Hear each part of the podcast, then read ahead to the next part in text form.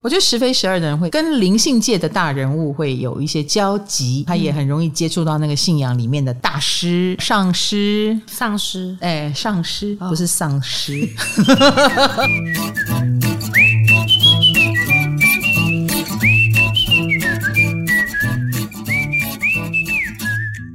把截图传上去，把截图传上去。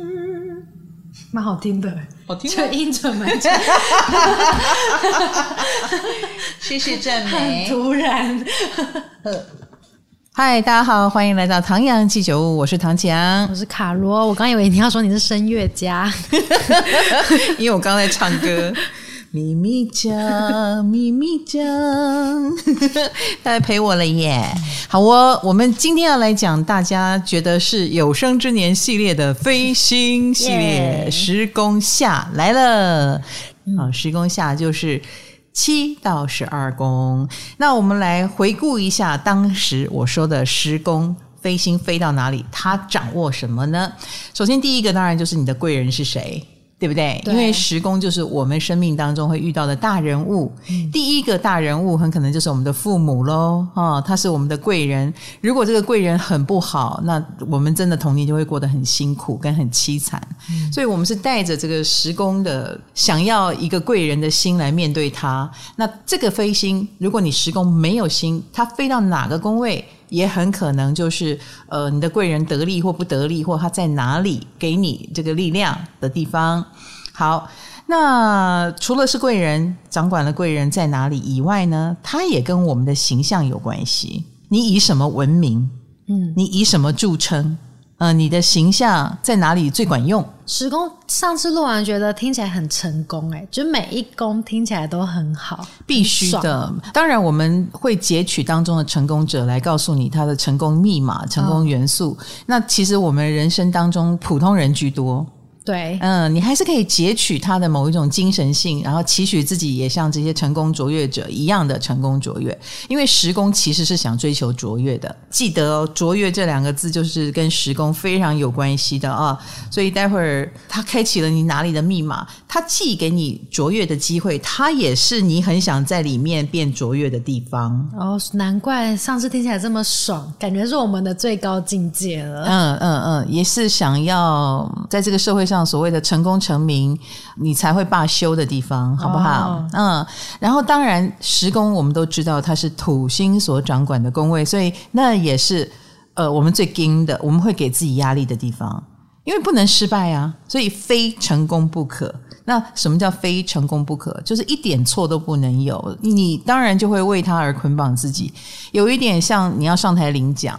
你一定是把自己准备的最好，因为那是一个光荣时刻。你会为他想好讲稿啦，为他想好自己的穿着打扮啦，然后为他减肥，为他把自己盯起来，那个气场要对。什么时候都可以乱说话，就是那个时候不可以乱说话。所以你可以把想象时工就是。呃，你会把它盯住的地方，那你会用这样的精神去面对哪个宫位呢？以及呃，你会有什么样的头衔？就是我们刚刚讲的，你以什么闻名？好，所以它当然这个宫位就会跟我们的事业有关系了啊，嗯、因为我们在家里就不会这个样子。嗯啊，如果是四宫的飞星。哦 这每个听起来都 很软烂、破破烂烂的。你你会把你在家里的样子带到哪里去？不会，呃、不会到任何地方。No no，带到公司。你总是有四宫飞星的，你放心好了。哦、所以那个地方就是我很邋遢的地方。嗯、Oh my God！我好想现在立刻看。四宫飞星，不要把它想成只管邋遢。就我讲的是最最坏的啦。对对对对对，但是你可以想象，四宫飞星就是在那个世界里，你会希望它如同你的家一样的自在，最放松啊，让你自在，让你有安全感。哦、好，这样知道哈。嗯。哎，所以飞星是不是很有趣呢？对。啊、嗯，好的。那我们讲到水象宫位还很久啊，嗯、我们先回到十宫来跳一下。那我们的十宫飞向。七宫的话，来来来来来，七宫，七宫就是你的贵人，哎，很好哎，因为七宫不就是人来人往的人吗？七宫不是人来人往哦，人来人往是十一宫哦，哦，七宫是另一半合作对象，呃，或者是合伙人，亦或是呃，有人跟你作对也算七宫，作对的七宫。嗯，所以七宫 十非七 也有可能就是你以有人跟你作对著称哦，你以另一半著称，你以跟人合作迸发出了很好的能量著称。嗯嗯，所以通常十飞七的人。你可能有单打独斗也做得很好的，你可能有合作也做得很好的，但是最让你闻名的可能是那个合作出来的东西哦，哎，可能就是很需要有人跟你相辅相成，呃，有人跟你知己知彼，呃，有人支持你，嗯啊，或有人让你靠，亦或是你帮助了对方等等。那十飞七的人，你总不会是一个人，他跟十飞一不一样。十飞一就是我就是 hero，我就是英雄，嗯、我单打独斗闻名。嗯、那可是十飞七一定会有良好的伙伴关系、嗯、合伙关系，或不良的也可以啦。你如果以不良闻名，哎，也是一种闻名。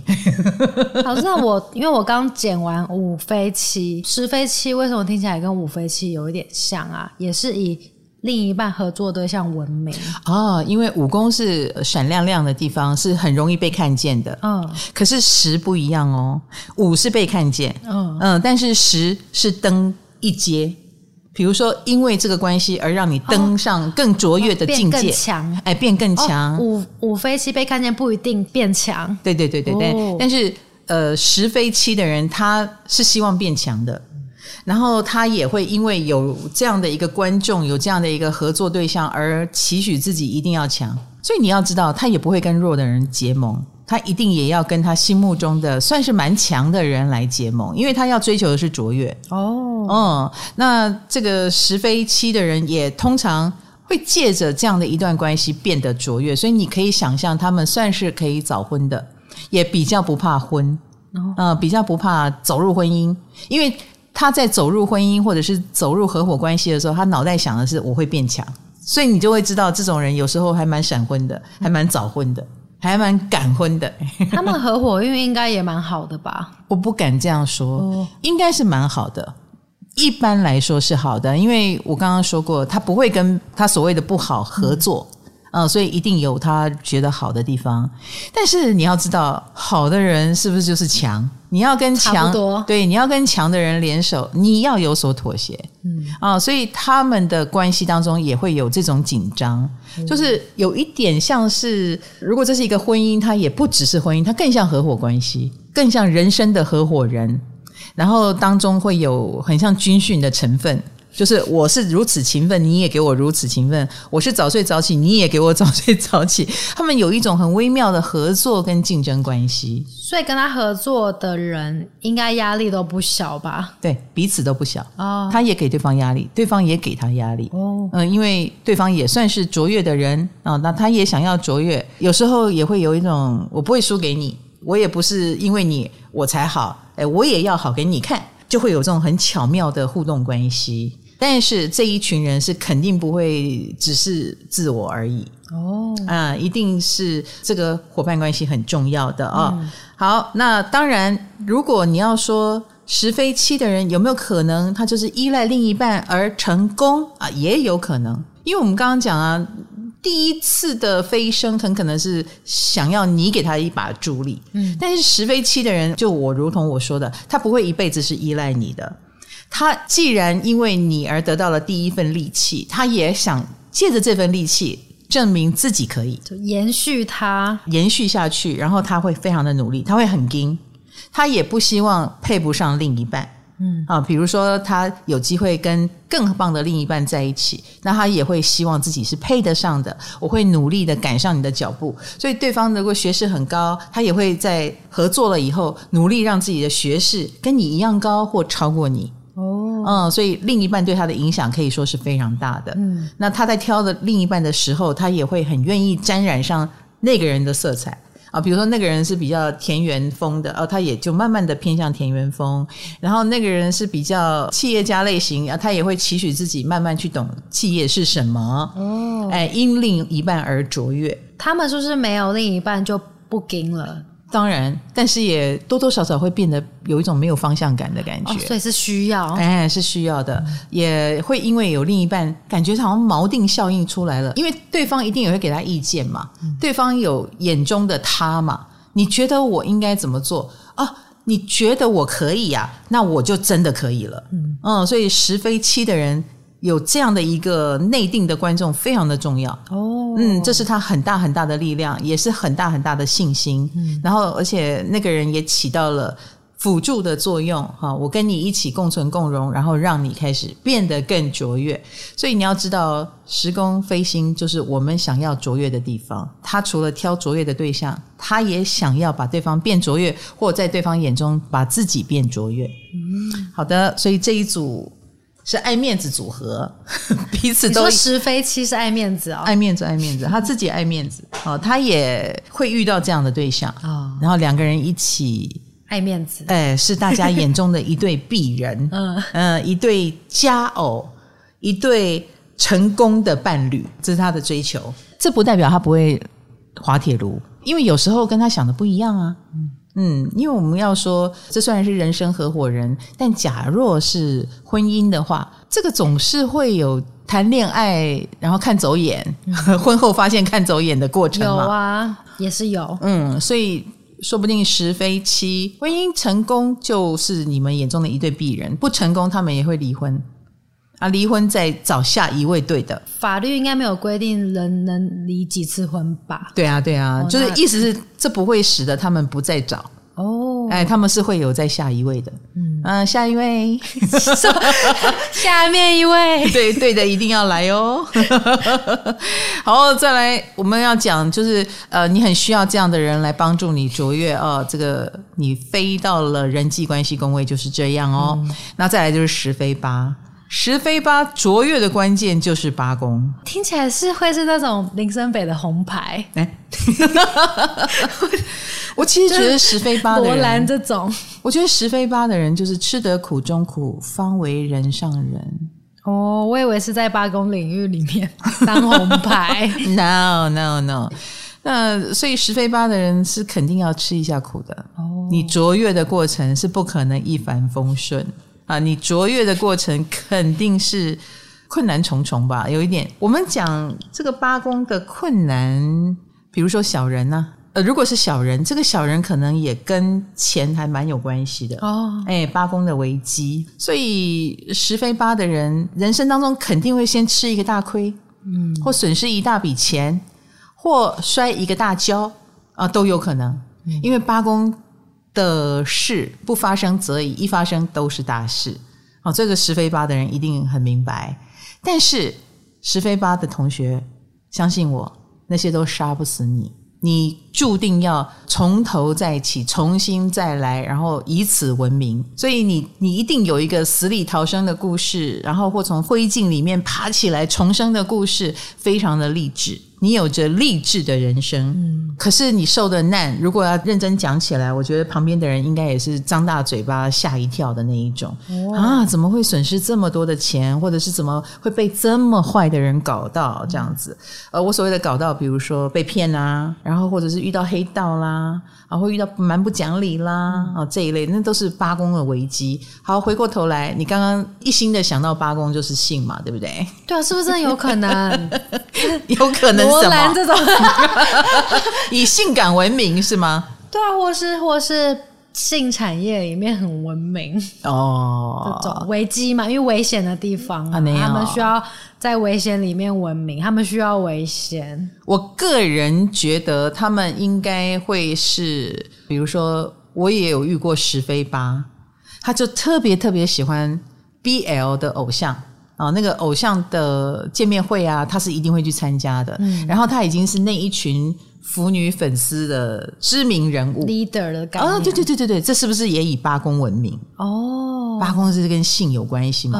啊，啊，这也是一种。嗯，啊，那这个也是他可以经营的哟。比如说，哦，我已经是这里的 leader 了，那以后我如果来成为号召什么周边商品啦，哈，或我就来。大家对这个有需求，我看到了商机，我来好好经营，这是不是也是有可能的？所以化危机为转机，或化八宫啊的这一种能量为你的呃事业起点，我觉得都是不错的哦。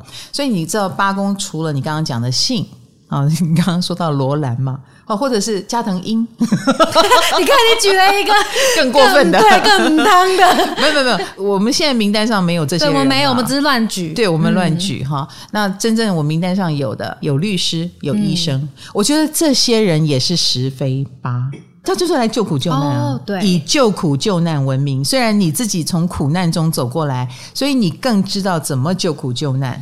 或者是算命师、占卜师这一种，而且他很知名的话，他也可能是十非八，嗯，因为这个都是来解决别人的紧急问题的。医疗上的事故是不是很紧急？嗯，那你救得好，你就可以把他从死亡边缘救回来。律师。啊，是不是都是到那种很像战场的地方，在那边帮大家打仗，帮你找出你的利基点，怎么打赢这个离婚官司？哈，怎么样不要损失这笔钱？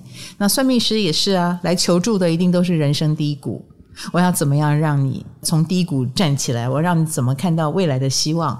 所以，呃，十非八的人通常他是以这个救死扶伤的行业著称，或者是紧急避难的行业著称，或如果他是个 banker 也有可能哦。嗯，他是一个很会搬运金钱、搞定金融，或他的工作就是这种金融服务的行业也有可能哦。嗯，因为八公是 big money 嘛。好，那以及呢，十非八的人，你的收费，你做得好的话，你的收费是有可能越来越贵的。哦，他可以开高价。没错，有时候他是以能赚著称。他是要从大人物或长辈那边赚钱的吗？啊不不，他其实呃，我们刚刚讲到十宫是跟大人物贵人有关嘛，嗯、所以其实哈，他们有可能服务着服务着就变成名牌，然后会被指定，然后他就可以挑客户，嗯，然后他就会变成同样的从业者。可是我的客户等级就是比较高。哦，嗯，是卓越的客户，嗯，或我因为跟卓越的人有合作，让我自己在这个行业里面变得卓越，嗯，啊，所以这些有能力的人呢，有钱的人呢，愿意付你高昂费用的人呢，呃，如果好好打动他们的话，这是你成功的生意经。所以简单讲，十非八的人，如果你要做生意，你不要做低单价的，你一定要做高单价的。啊，比如说一般普罗大众的商品。跟嗯专柜的高价的名牌商品，哎，你可以往名牌的方向移动。那或者是类似你要开发餐厅好了，与其开小吃店，你不如好好的开一个高档餐厅，然后去竞争米其林。这个方向上是这个样子。因为之前说六宫非八宫是职场救火队嘛，嗯，那十宫非八宫呢？大人物的救火队吗？也可以哦。哦，因为我们慢慢说到。他会慢慢的让自己的层级是往上走的，嗯。啊，他有这个运啊，他有这个运，然后他们也追求，就是我一旦能够不用再跟等级比较低的人往来，那我就慢慢的放掉了那种课程，那那种客户，嗯，那慢慢的服务越来越高端，走向金字塔尖啊，是这个样子。哦，嗯，好啦，这是十非八的人想要追求的，他希望他的每一分力气都用在刀口上。然后不要把自己搞太累，他们应该蛮能吃苦的吧？蛮能吃苦，我觉得十工飞星是都能吃苦的，哦，飞到哪里都能吃苦。他是在那个领域吃苦，对对，对，他离开那个领域就没那么。我只能这么说，十飞八他是有条件的，哦。你要我吃苦，你必须也是一个我看得起的人，哦，应该这么说。好，再来十飞九，十飞九，啊哈。我们说他的贵人是海外喽？对啊，在海外，或他有名声地位或什么著称，也是跟九宫有关系。九宫是跟海外有关，九宫也跟文化有关，九宫也跟理念有关，所以一定你都是跟这些有连结啦。哦，十非九的人呢，哈，你的某一种不按牌理出牌或自由自在，也可能是你成功成名的原因。我发现所有十飞九的人都没有什么逻辑可言，他的成功好像可能跟他的某种本质更有关系。嗯嗯，他性格上的特色啦，哈，或者是他能不能够让你很愿意看下去。对，比如说某一种甜甜啊、空空啊，或者是他胆子很大，他没有想太多啊，这都是十杯酒的人身上会传递出来的特质。然后呢，成功成名之后，因为我们说十宫就是我们会成功成名的地方，嗯，十杯酒的人就算成功了，他是不会变的，他还是会继续保持他的空空啊、天天啊。哦因为九宫的某种高傲性让我们维持、嗯，或者是某一种空间很宽广的感觉，他也不会想要说。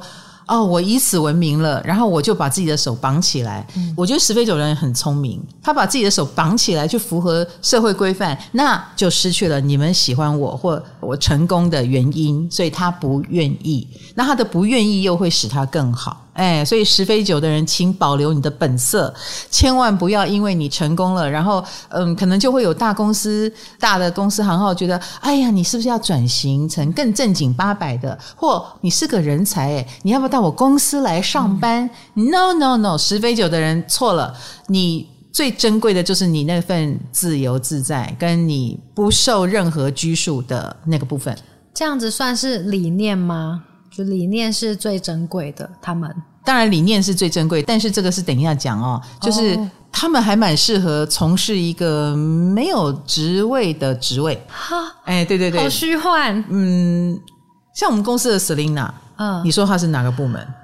哦，他渗透所有人呢。哎，对对对对，对，没有错没有错。然后他什么都能做，什么都懂。对，嗯，他也是总务啊，有时候也可以帮忙会计。呃，有时候也可以成为呃行政，对，就是这样的一个很奇妙的角色，哦、然后他们能够做得很好，哦，然后而且把自己做得不可或缺，而且你不用担心，你的确可以从事到这样子很奇特的切入角度。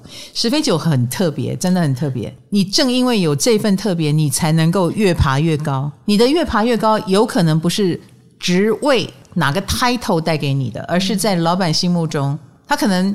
一个固定职位的人，可能哎，你卡的没有很刚好，反而被看出来了。嗯、可是十飞九的人，正因为他自由自在，他卡在哪里都可以，他反而很容易被看中，他不会轻易的被淘汰。哦，嗯，所以石飞就有这样的优势跟幸运，可塑性很大嘛？他们有机会在很严肃的地方依然保有很自在的空间，嗯、然后可以把那个空间变得很宽阔，跟不会被受限。哦，啊，然后他们也很容易在那里面变一个个人工作者吧，类似明明是在一个隶属于一个公司，呃，可是他却在里面很像。哎，可以自己开一个房间，爱做什么做什么，嗯、可以做自己的事。嗯、好，所以十飞九的人有这样的幸运，然后也有这样的贵人运哦。好，那十飞九的人，我的名单上，呃，有文青。啊，有以文采著称，所以他做任何行业，只要他掌握了，就是我的文笔就是好，我讲话就是有观点，就是有人听，别人就是想听听我的意见，而我的意见很超然，哎，他就可以稳如泰山了。嗯，这个很抽象，这很抽象，真的哎。哎，可是你举 Selina，我大概懂那种他让你很安心的感觉。是，就我自己也不知道为什么有些事情就是想要找他做，真的很奇怪。对，然后你可以想象像这样的角色，嗯，他一旦卡进。任何单位都不对劲，哦、都失去了他自己。可能他来做社群的话，哎，又觉得不够社群；甚至做行政，你又觉得浪费了，或者是也许你反而感觉到他那个双鱼座天天啊的地方不够仔细，嗯、反而是他现在的角色去支援每一个部门，他都做得很好。嗯嗯，所以十非九的人就是，请让自己保持自由自在的状态。你真的很不适合被绑住，哦、一旦被绑住，也许不够好。或太好、太严肃都有可能。好，那与恶的石原姐，嗯，呃，她也是石飞九，她是个编剧，编剧，她在编剧的世界里又有一个浩瀚的天空，最终她编出了与恶的距离，然后就一炮而红了。而与恶的距离，呃，也可以开始进军海外，让别人呃认识到我们台湾的一个状况，并且她诉说了一个文化现象。啊，比如说网络键盘上，或者是大家对恶人的声讨，然后对恶人亲人，是不是亲人是无辜的吧？啊，那他们是不是也要连坐呢？他探讨了很多的文化现象，或者是当代现象。嗯、对，这个是相当具有理念的震撼力的，所以他以此闻名。哦，嗯，那这个也是。非常的九宫，念真大哥也是十飞九哦，他九宫很多星嘛，所以蛮多飞星在里面的。他的作品也已经是一个文化现象了，对对吧？他也记录了一代人的文化现象，没错。嗯，好，这是十飞九，你们可以发展的特质，身上背着这样的符码，以及尽量不要让自己被其他的单位给绑住。哇，你这样子一讲，现在坐在办公室里面的石飞九。他要怎样？他去跟他老板说：“呃，你可以上班啊，但是你不知不觉，你一定发现你是可以脱钩的，你不一定要被绑住，然后不被绑住也是你比较好的方式。”那十飞九的人高傲吗？一定高傲的。你不要逼他讲难听话，他讲话一定难听。他讲真话一定真。哦，然后那个话一定很难听，已经难听到你不知道怎么举例了。难听到不知道怎么举例，哎，你不想不方便举例，他们很一针见血，这是相当可怕的事情。呃，十飞九的人一定受过别人警告，就是我不要听你讲真话。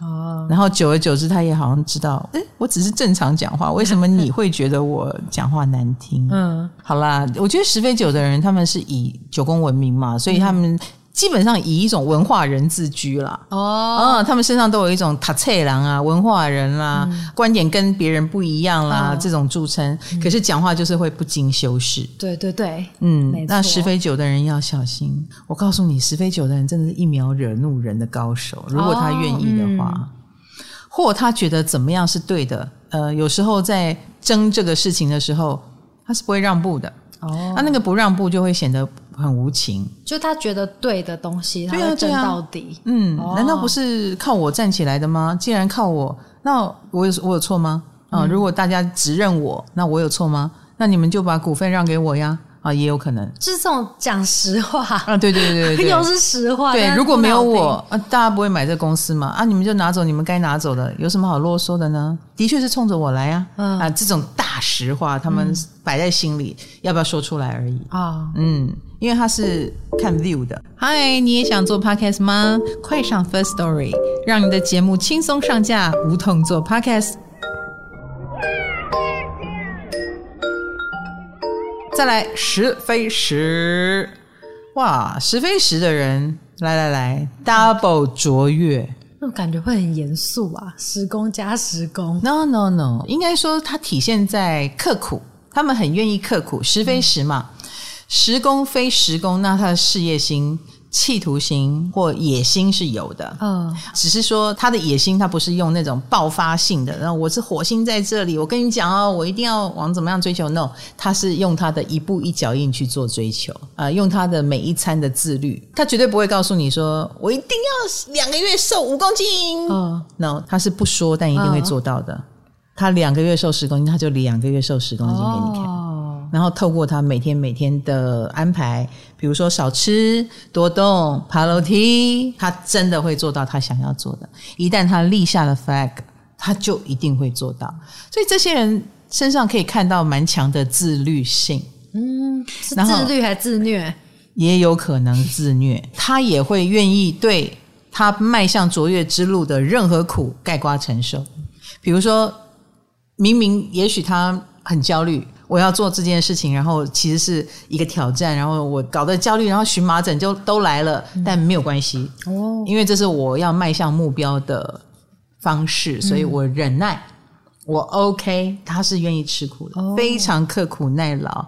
这些人呢，呃，心目当中就是他想成为高人一等的人，所以你要知道哦，他的高人一等，一旦他高到一个程度，你配不上他，你就会被他淘汰哦。怎么感觉？更骄傲啊，比十飞九还高傲吧？十飞九是一种精神上的高傲，嗯，十飞十是物理性上的。什么叫物理性的？他封锁我吗？假如说我太低等的话，他就不想跟我讲话。嗯嗯嗯嗯，就很像是我是大学生，我要跟大学生说话，哦，小学生可能就聊不来了。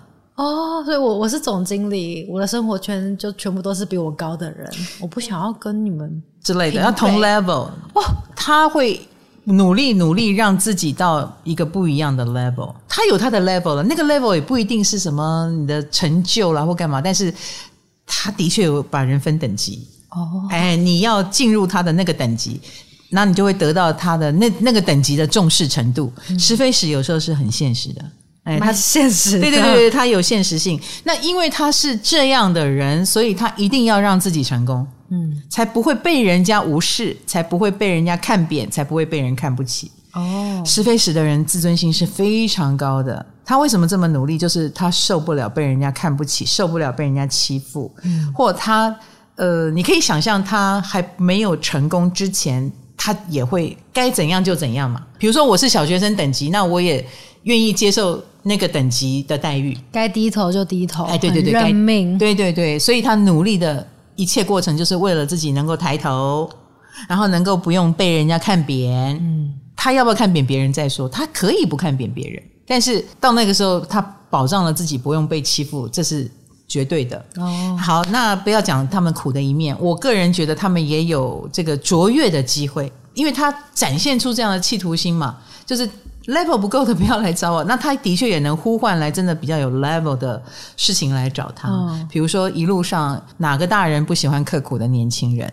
对对，所以作为年轻人，嗯，他们就是比别人有运，而且他靠的就是刻苦，就是，他靠的就是努力，贵人们最喜欢的特点。对，对，他就是第一批会被大人看到，来，我提拔你的那个人，而且你提拔了他之后，他还是那么的刻苦。哦，他还是那么的努力，他对他并没有因为得了这个好运，然后我就松懈，没有，他没有松懈，所以他是一步一步上来，一步一步的超越，而且速度其实应该蛮快的哦。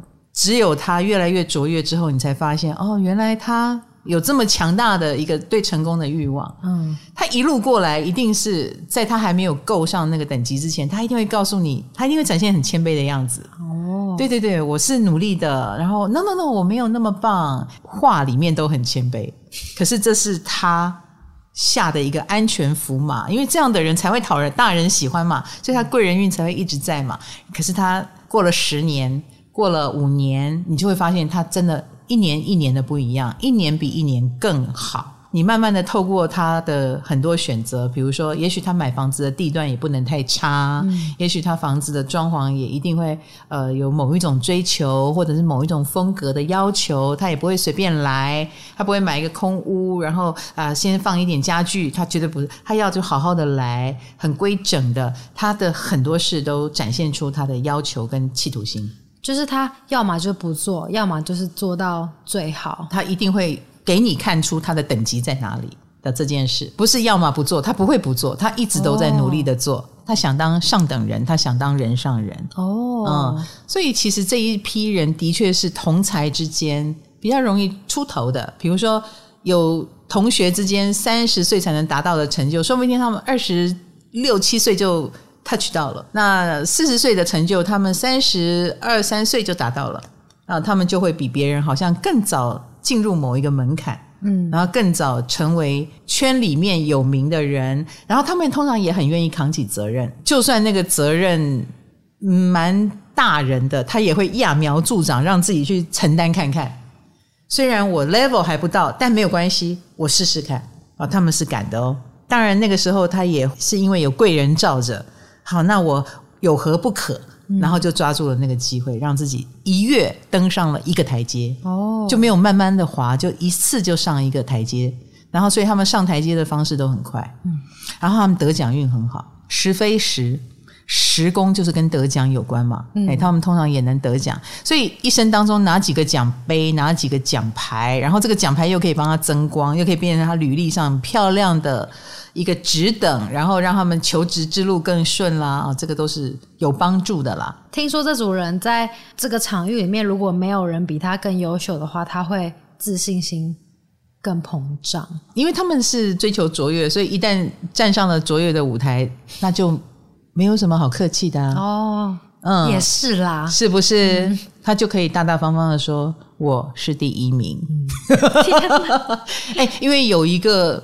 明明白白的事实摆在那里嘛，明也许是得了一个奖，得了呃别人只得一个奖，我得四个奖，哎，这是不是可以说一下？没错，啊、嗯，别人去不了的这个场合，可是你看这个这么大的单位，这么重要的事情，他们邀请了我，这是不是可以讲？哦，就是他很优秀，然后他也会告诉你，对对对，我很优秀，他一定要你觉得他很优秀。哦，所以他们常常会成为什么什么的第一。嗯，比如说像美国黑人第一个总统欧巴马，嗯，他就是第一个黑人总统，对，他就是第一个。那个石飞石的追求卓越的心，你看有多了不起。嗯、好的，所以石飞石的同学，赶快争取生命当中的第一，同侪当中的第一啊，或者某一种 level，你可以突破那个音墙的第一啊。嗯而且我觉得石飞石是有机会做到极致的，因为他们真的很自律，然后他们真的愿意用时间跟你拼。他们够变态，真的够变态。呃、他也没有要追求什么一年就就达到，呃、没有。如果达到这个目标需要十年、二十年，没关系，那我就用十年、二十年跟你拼。呃、总有一天你会对我改观，总有一天我会让你知道我不是你以为的那样而已。呃、石飞石是相当有企图心的啊。好，石飞石呢？我们虽然说什么身份等级做什么事嘛啊，嗯、但是呢，他们从小我们也说不要讲说石飞石的人就一定多厉害。他们年轻的时候，他们还是小小兵或者是一般人，我觉得他们身上石飞石的人是有大将之风的，从小就有大将之风，对，做什么事情都会给人一种信任感，嗯，因为他会盯住嘛。他就算很害怕，他也会告诉自己不可以害怕，然后努力达成大人的交代就对了。蛮厉害的，是，所以他会有大将之风，然后也敢担责任吧？嗯嗯，担起责任来，然后就去努力，也会让大人很放心。哦，这也是他们贵人很多的原因啦。很稳，是的，是的。好，再来是十非十一，十非十一，来来来。这个十一宫不就是水平宫位吗？而且跟人有关系，所以他们追求卓越之路、赖以闻名的之处，都是跟人有关系，跟人群有关系。这更抽象而已，更抽象，不会啊，蛮抽象。这个人群哦，就是现在最流行的，比如说社群，嗯，是不是人群？呃，市场，市场是不是跟人有关？所以他追求卓越的方式，反而就。很落地，很平凡人的也呀呀呀呀呀！他们遇到的，然后或他们关心的，都是一般人、普通人，而且十一宫是看不到脸的人，比如说人类们。所以你知道，这些人是环保尖兵，也有可能哦。环保尖兵，因为他关怀的是人类社会的所有事，哦、那他们也很容易被这样的题目吸引。嗯。啊，因为十一公性很强的话，关怀人类的福祉、大家的利益，所以如果他被某一个行业吸引的话，或有个影片讲净滩，哎，他可能觉得哎，净滩对人类有益，他当然脑回路不是这样转的啊，不是说什么多么了不起，我一定要对人类有益，我要去注意这个议题，no，是这个字眼。直接就会打动他，他就会很感兴趣哦、呃。像我们这种对人类福祉没兴趣的，我们就不会进去。多没兴趣？你身为人类，不会啦。我有十一宫呢，我是五飞十一呢。哦，对，对不对？对，是啊。所以我的直播也是以关怀大众闻名。嗯嗯嗯。嗯，我觉得，嘿，好像有我在。大家比较安心哈，嗯。嗯，所以我也以此闻名嘛，对不对？对。好，那十非十一的人就可以拿这个来当事业。嗯、那你的贵人也是出自于这里。哦，哎，出自于比如说也是属于人权斗士啊，关怀大众的那一种人，他会是你的贵人，嗯、亦或是你的贵人就是一般大众，就是普通人，那你超适合当网红的，嗯，你超适合去做网络生意的，你关怀大家的。生活起居嘛，所以你的东西可以打动大家。有时候哈，我在网络上会看到一些生活用品，嗯，比如说，哎，我的锅盖一掀开来，上面有水汽，嗯，然后放在台面上也不是，嗯，湿湿的，哎，对，会湿湿的。看到网络上有那种，哎，什么架子可以帮助你，呃，这里放上去，下面垫一块抹布，我就会觉得，嗨，这设计很厉害哦。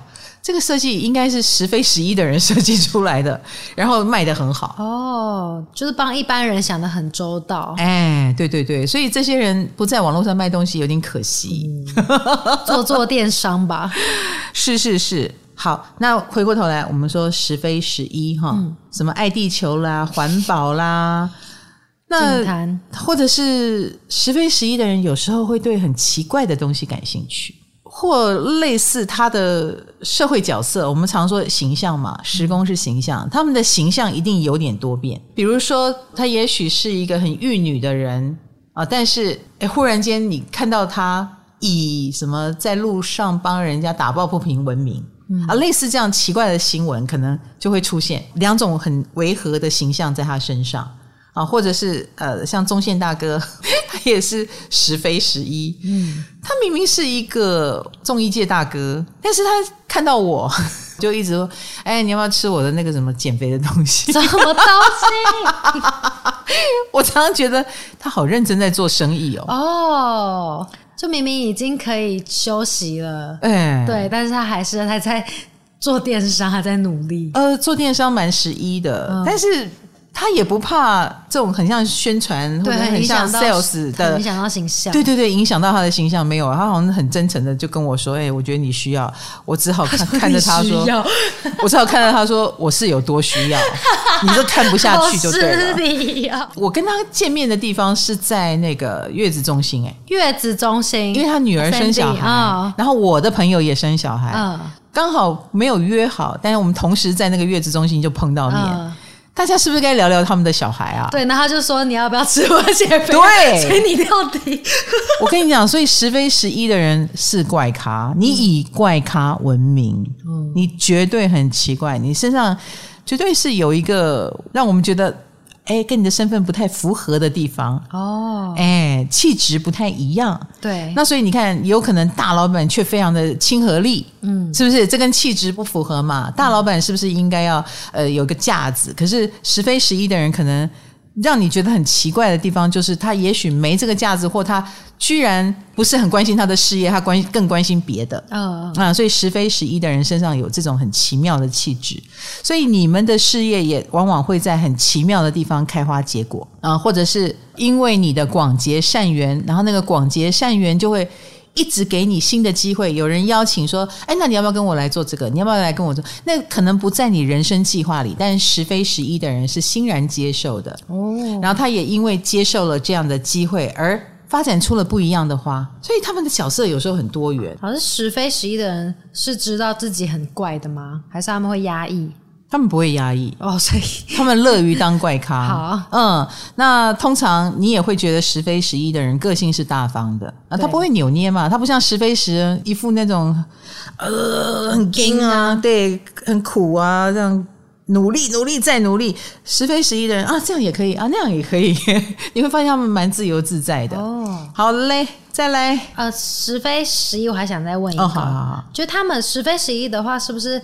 要经营的话，社群上可以经营的蛮好的，感觉观众缘也很好。哎，对对对，他们社群性很好，社群性、嗯、对，然后社群的 sense 也很好。哦，或者是类似了，他是可能是社团的风云人物，嗯，他很容易被社团推举为团长哦，哎，带领者之类的，嗯、呃，有时候不是来自于他的那一种五五非十一，可能更像 leader，因为恰压嘛，武功很恰压嘛，嗯、十宫比较像有责任感。嗯，十宫飞到十一宫比较要有责任感，他们也会担起这样的责任。比如说，好吧，你要我号召，那好，那我就来号召啊。可是他是低调的，嗯，十宫有十宫的金哦，是不是有点像是他就算要在社群上卖东西，但是他也是要卖他很认可的、很有品质保障啊之类的之类的，嗯，或他成功了，别人就会觉得他是个标杆哦，嗯，别人就会觉得，哎，你蛮有。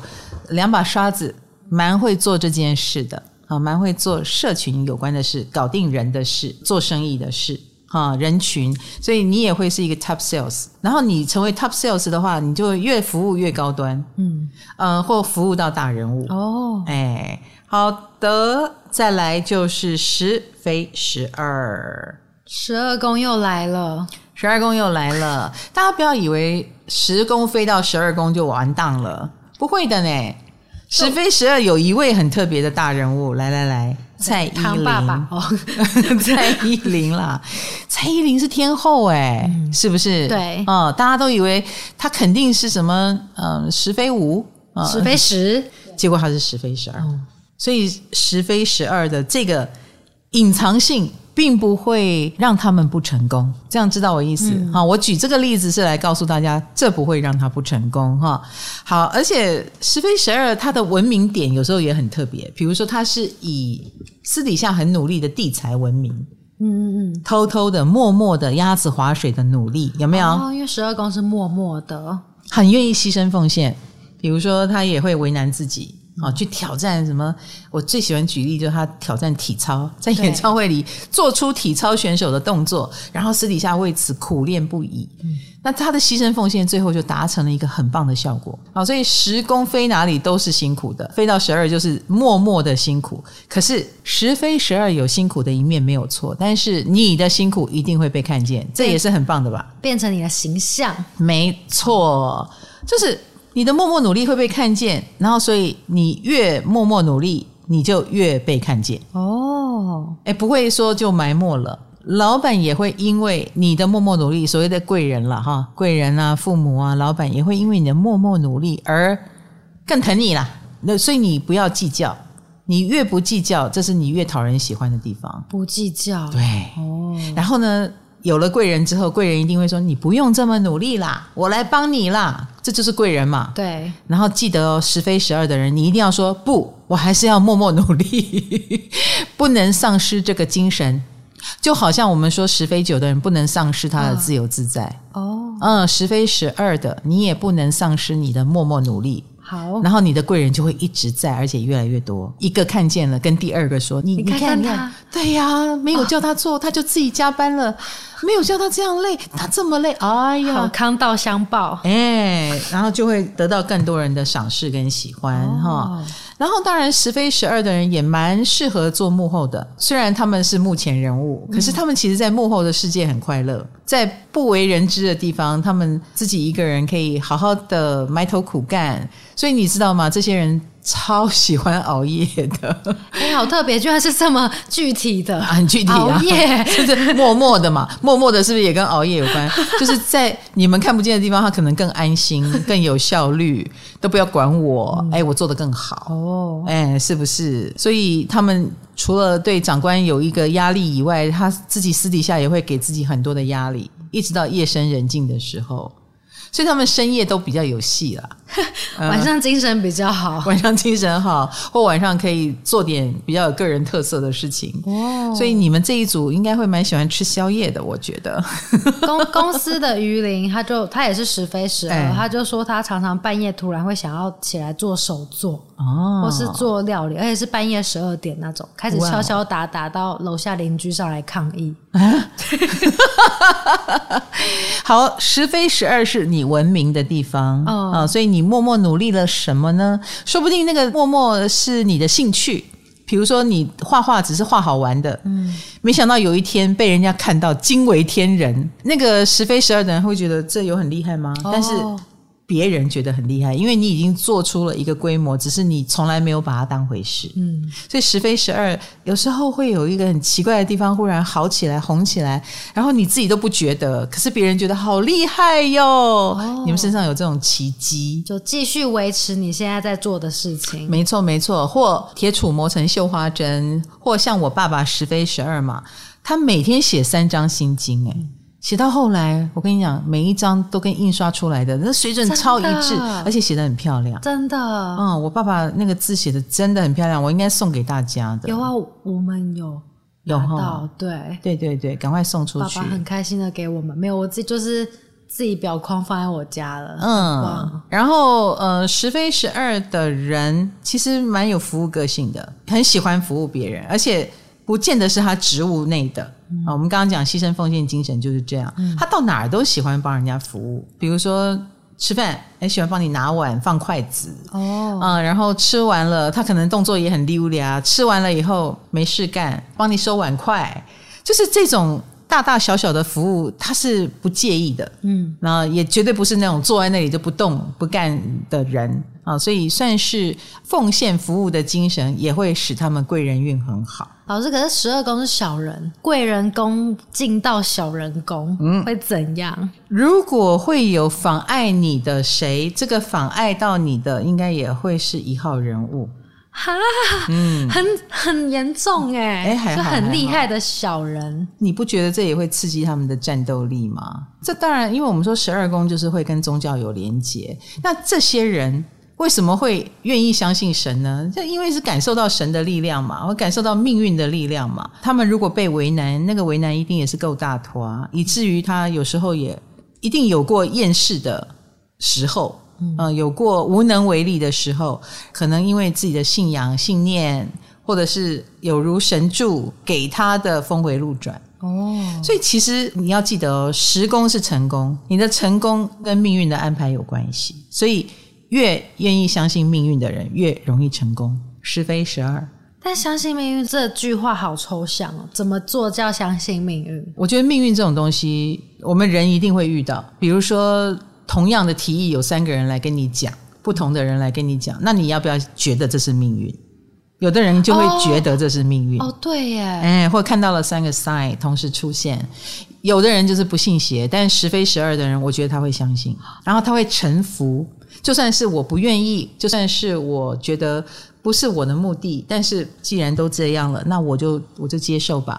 我觉得十非十二的人会在这种地方看到奇迹，然后他们通常也跟灵性界的大人物会有一些交集哦。哎，灵性界的大人物哦。呃，十二宫嘛，比如说，如果他有信仰的话，他也很容易接触到那个信仰里面的大师。哦。哦，上师、上师，哎，上师不是丧尸，上师。嗯。啊。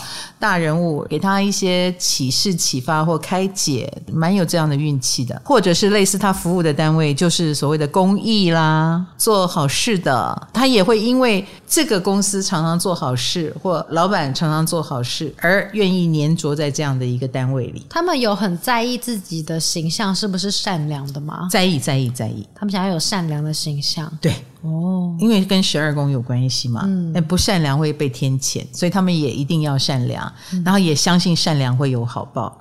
那人有时候会有阴阳魔界的时候，他们就是超级怕这个阴阳魔界被人家看见，所以宁可一直善良，超害怕被人家说不善良。哦，嗯，你要是用这个可以情勒到他。哦，真的，你这样子真的很坏，然后觉得、哎、不行，马上就觉得不是不是，我才不是，哎。哎，这个是可以欺负到他的哦。好的，我们我们真不善良。当然，如果能够跟公益连接，呃，跟做好人好事连接，这也是提升形象的好方法。嗯、请把它用正向的方式视为这是增加形象的方式。多接触公益，多做好事，然后不要计较太多。哦，越不计较越能得到。好，哎，我我有我有遇过十非十二的，他只是计较了一下，哦、马上。别人就把门关起来了，哦，他就失去了，所以他后来就说他很后悔，他不应该那么的着相，那么的去在乎一些很小鼻子小眼睛的事，哦，所以他就以此为戒，告诉自己别多问，别多说啊，做就对了。天哪，这很难的这个道理。这是他们的成功密码哦。嗯，别多问，别多说，做就是了。好，写下来，十非十二。是是是，好啦，那当然十非十二的人，有时候也会变成家里或者是周遭附近很好用的人，你会觉得很好用，因为他们也属于是那一种敏感度很高的，对于旁边的人要什么。哎，拿个碗，哎，他就站起来去拿碗了。所以你也可以想象，这样的小孩，这样的年轻人，一定有贵人运嘛。正是因为你们这一种敏感度跟不计较啊，像十非十是扛责任，那可是十非十二就是属于我不计较，这个都是贵人的来源哦。哦，嗯，好的，我们时空飞星结束了，耶。哎，我们下一个飞星要讲火象宫位吗？哎，对耶，我觉得可以跳来跳去。火象，我们还有什么宫位还没有？你现在不是想讲邋遢宫位？有一点邋遢宫位，我真的有一点好奇。不是邋遢宫位了 哦，大家不要把四宫讲的那么想的那么呃贬狭。不是不是，不要忘记哦，四宫是十宫的相对哦，所以它也是很了不起的宫位哦。十宫的相对是四宫哦，对啊，是啊，是啊，哦，而且如果天顶是一个很重要的点，那我告诉你天。底四宫也是一个非常重要的点。马克思的本命盘大家都知道了，因为他的自传就是有写他的出生时间跟命盘。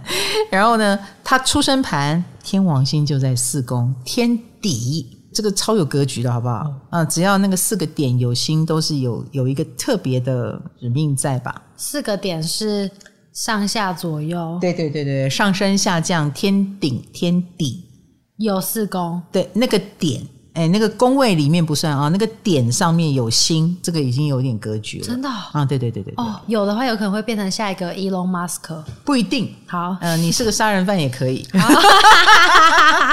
我所谓的格局哈，大家不要只想成好事哦，就是有一点像是你降生的时候额头上有盖一个章，有有事要做的。好，好，我们下一个工位不晓得，看卡罗的心情。好，各位如果有什么想听的。直接来信给他，是是来赖我这样子，来信给我，对对对，呃，跟他敲碗哈，想听什么飞星再告诉我们，夸夸我几句，小屁呀、啊，你十飞几啊？我十飞四啊！哦，你十飞四啊，很爽的嘞！夸夸你几句嘞，真的是，好好好，爱夸不夸随便你，呃，不夸他可能就会恨你，把你的工位摆很后面哈。好啦，自己看着办。唐阳鸡酒屋，我们下个话题见，拜拜，拜拜。